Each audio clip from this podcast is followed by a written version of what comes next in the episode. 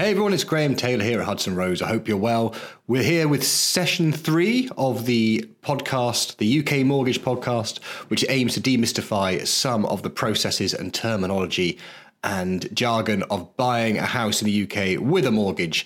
Uh, this episode is all about financial advice and financial advisors. And what I want to do is just cover off some of the differences between types of financial advisor, uh, explain where you can go to get financial advice, and also why it's so critical to get financial advice when you are dealing with something like a mortgage. So we'll uh, we'll cover all those bits and pieces off, uh, and then you'll be armed with even more knowledge going forward to uh, wow dinner party guests and friends uh, with your in-depth understanding of the mortgage market. So, uh, if you need uh, any more help on this, or you want to get in touch and find out how we can help you in your particular circumstances, uh, feel free to reach out uh, on 0330 122 9920. Check out the Hudson Rose Facebook page at facebook.com forward slash HUD Rose, uh, or check out the website www.hudson-rose.co.uk. But uh, let's get to it. This one's all about financial advice. See you soon. Bye.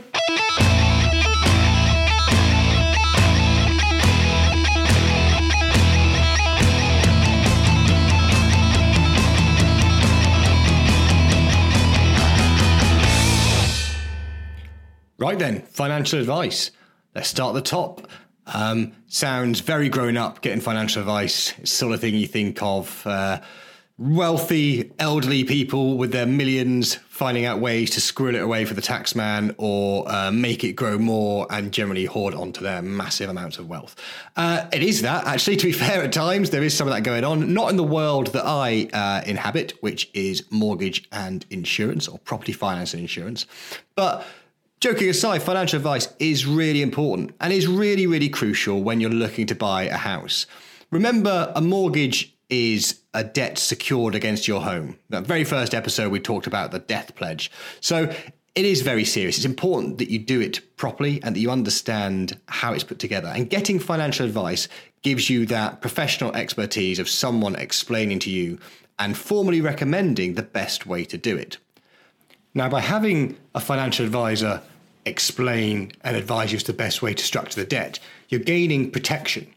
Because as financial advisors in the UK, we have a lifetime liability for the advice that we give. We have to take it to our grave. When I stamp my name against something to say, do you know what, I think this is the best way to do it, I'm really mean it and it really it follows me through for life. So by having that uh, that professional expertise and taking that advice, you know that you're protected, that if that advice wasn't correct, uh, and ended up causing you damage in the long run, then clearly you've got a, a, course of action to come back to them and say, well, actually, do you know what? That wasn't best advice. And it's for that reason that financial advisors are regulated in the UK. So the first thing you want to make sure is when you're dealing with a financial advisor is that they are regulated by the Financial Conduct Authority. Uh, anyone that's sort of um, knocking out advice down the pub or in back alleys, which would be surreal at best, but probably quite funny. Um, avoid them like the plague because they're clearly they're not regulated. They're not going to give the protection that you deserve uh, when you're buying your mortgage in the UK. Now, it's important to note that when you buy a mortgage or when you get a mortgage in the UK, as under current regulations, if you speak to someone, either on the telephone or face to face,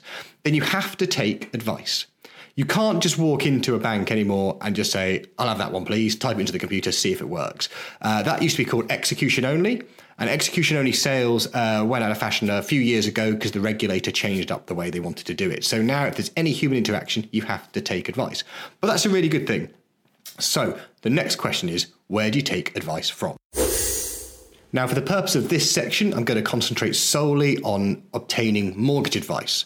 So forget about pensions, forget about investments, forget about insurance for now. We'll come back to that topic later on. But just about mortgage advice, where can you get your mortgage advice from in the UK? Broadly, there's two sources. The first is going to be from a bank or a building society. Uh, almost all banks and building societies are going to have an in house mortgage advisor where they're going to be able to advise you on the process of getting a mortgage, the right product for you, and how much you can borrow, and everything else that mortgage advisors generally do. Outside of the bank or the building society, you've got financial advisors. And they may be specialists like myself who deal solely in property finance and maybe insurance as well. or they might be uh, independent financial advisors where they do a bit of pensions, a bit of investments, a bit of mortgages. I have to say that the latter, the, the independent financial advisor, is becoming more and more of a rarity because as the markets get more and more complicated, people are starting to realize that actually you can't be an expert in pensions, investments, insurance, mortgages, um, you know, later life lending, all these different things because they are so complicated in themselves. So you tend to find now that uh, you get financial advisors that specialize in, say, the pensions, or myself, I specialize in mortgages. And if my clients have a pension need, then I'll refer them to somebody else that can help with that. Now, the fundamental difference between a bank and building society, society advisor and a another financial advisor that maybe works for themselves um, or a larger company is the choice of products that they offer.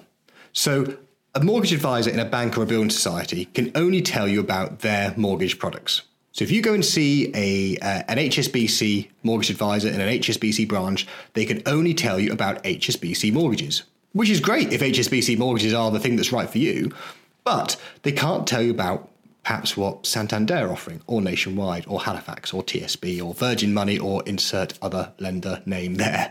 Uh, a whole of market mortgage advisor or an independent financial advisor is going to have access to the whole of the mortgage market and therefore not only be able to tell you about maybe HSBC's policy, but also tell you about the Santanders, the Nationwides, the TSBs, the Halifaxes, all these other lenders. And because they have a wider scope of the market, they're able to therefore match you to the right lender and match you to the right product. Because all lenders have different lending criteria. So whilst TSB might want you as a customer. Halifax might say, actually, you're not for us because of the way your income's made up, or how long you've been self employed, or the property type, or a load of other reasons that we'll cover off in future. Now, it's important to note that there are some lenders and some building societies that won't deal with intermediated business.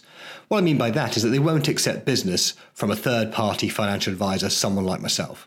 Now, these tend to be fairly few and far between, but the regulator, quite rightly, the Financial Conduct Authority, likes people like us to let you know that there are certain instances where they're not available to brokers, these schemes.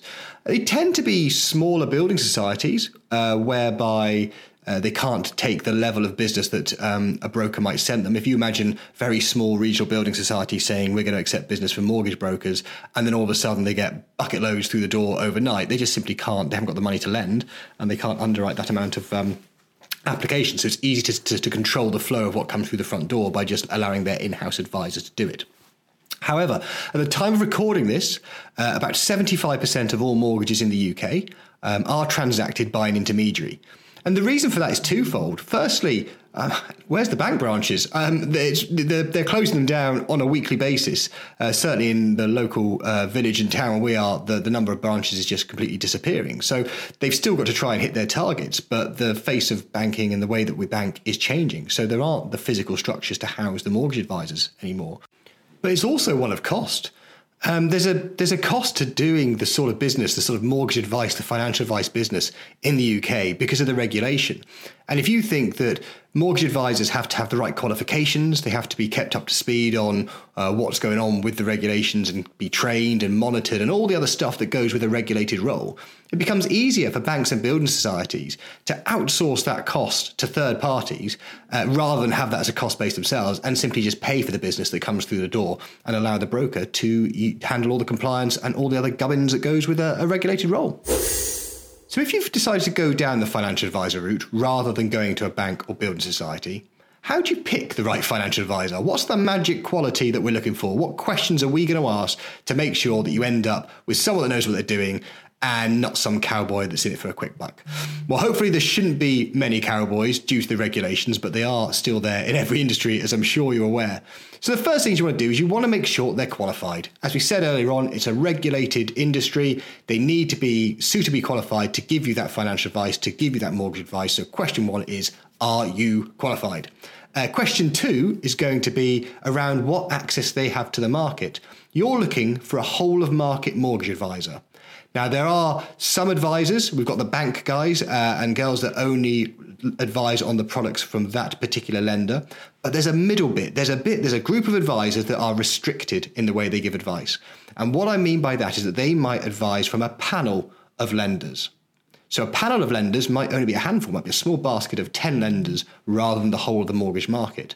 Now, there's nothing wrong with that because it might be that your particular circumstances fit into uh, one of those lenders' um, policies, and that is the best that, that that advisor can do for you. But seeing as we're at the beginning of our journey and we're trying to work out what the best thing to do is, I would say make sure you find yourself a whole of market advisor. So, question uh, two for your advisor is Do you have access to the whole of the UK mortgage market?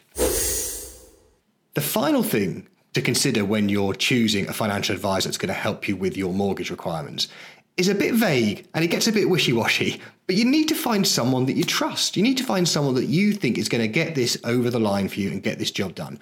Because as I said to you at the beginning, it's 50% financial advice, it's 50% service. You could be the most technically proficient, legend status financial advisor, if there is such a thing. There's no awards that I've seen for that so far. Maybe we could create one. But if you haven't got the customer service element down and you're not giving the customer what they require, then you're no good to anyone.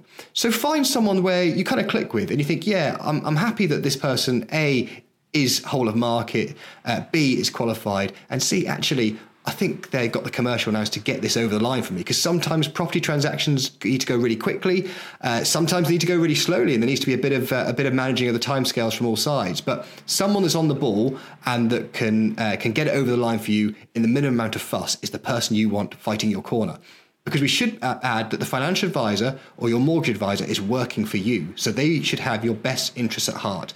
Uh, if you're buying a house, the estate agent is generally going to be working or is working for the person selling the property. So by having a decent mortgage advisor, a decent mortgage broker uh, in your corner, you've got someone there um, with a professional who's done it before and can help you out. So uh, yeah, make sure there's someone you get on with.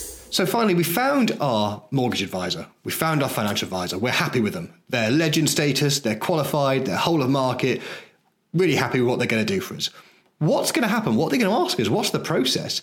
Well, it's pretty straightforward. What a financial advisor is going to do is they're going to start by getting down your financial information in a form of what's called a fact find. And that's not just your financial information, actually, it's your personal information as well. So they're going to find about you know, your address history, your date of birth, how many children you have, uh, where you work, what you earn, any debts you have, like credit cards, loans, store cards. They're going to do an, a, a budget planner, affordability. So they're going to get these hard facts down at a, at a meeting. Now, some advisors will still come out and sit on your sofa and sit for an hour and interview you, or two hours and interview you. Some will bring you into their office and, and do the same. Others will allow you to complete your details online at a time uh, that suits you. Um, we're one of those, by the way. but once they've got those hard facts, the next thing they're going to do is have a chat about what you want from your mortgage. Now, this is really important. Your advisor should be listening to what it is that you want from the mortgage in terms of how much do you want to pay? How do you feel about interest rate rises? Or uh, how do you feel about making large overpayments to the mortgage? Or do you want to offset uh, a current account? Well, something we'll come to in, in future uh, episodes about, about product.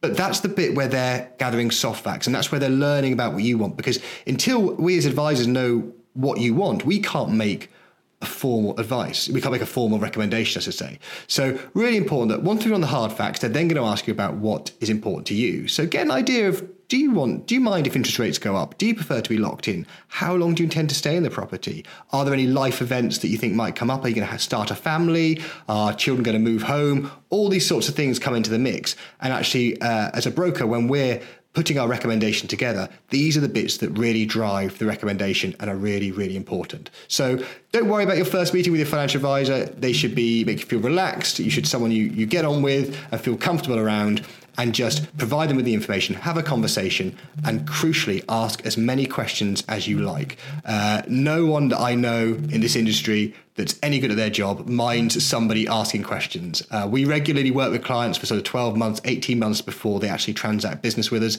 because they've got these questions and things coming on, which is kind of why this podcast started, obviously, because we thought we could put some information out there. There might be some people listening to this who are yet to approach a financial advisor because they think, oh, I don't want to maybe, you know, interrupt anyone or I'm not that serious yet.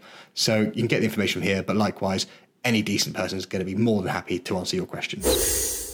So that's episode three, done and dusted. I bet you never thought you'd be listening to a 15 minute podcast about how to choose a financial advisor. But you have, you've done it. Well done. Tick it off your bucket list. Um, hopefully, that has given you a bit of an overview about what financial advisors do, uh, where you can find them, um, what you should ask them when you do find them, and also a little bit about why financial advice is so important when you're buying a mortgage or when you're getting a mortgage in the UK, because it is secured against your house. And clearly, if you get the wrong sort of mortgage or do something that causes you problems further down the line, then your house could be at risk. So, like always, I hope you have found that useful. Uh, please do reach out and say hello. If you've got anything you want particularly covered off, or you've got any specific questions, uh, drop us an email at hello at hudson rose.co.uk or ping us a message on Facebook. As I said, that's facebook.com forward slash HUD Rose, H U D R O S E. But until next time, have a great one, and I'll speak to you soon. Bye.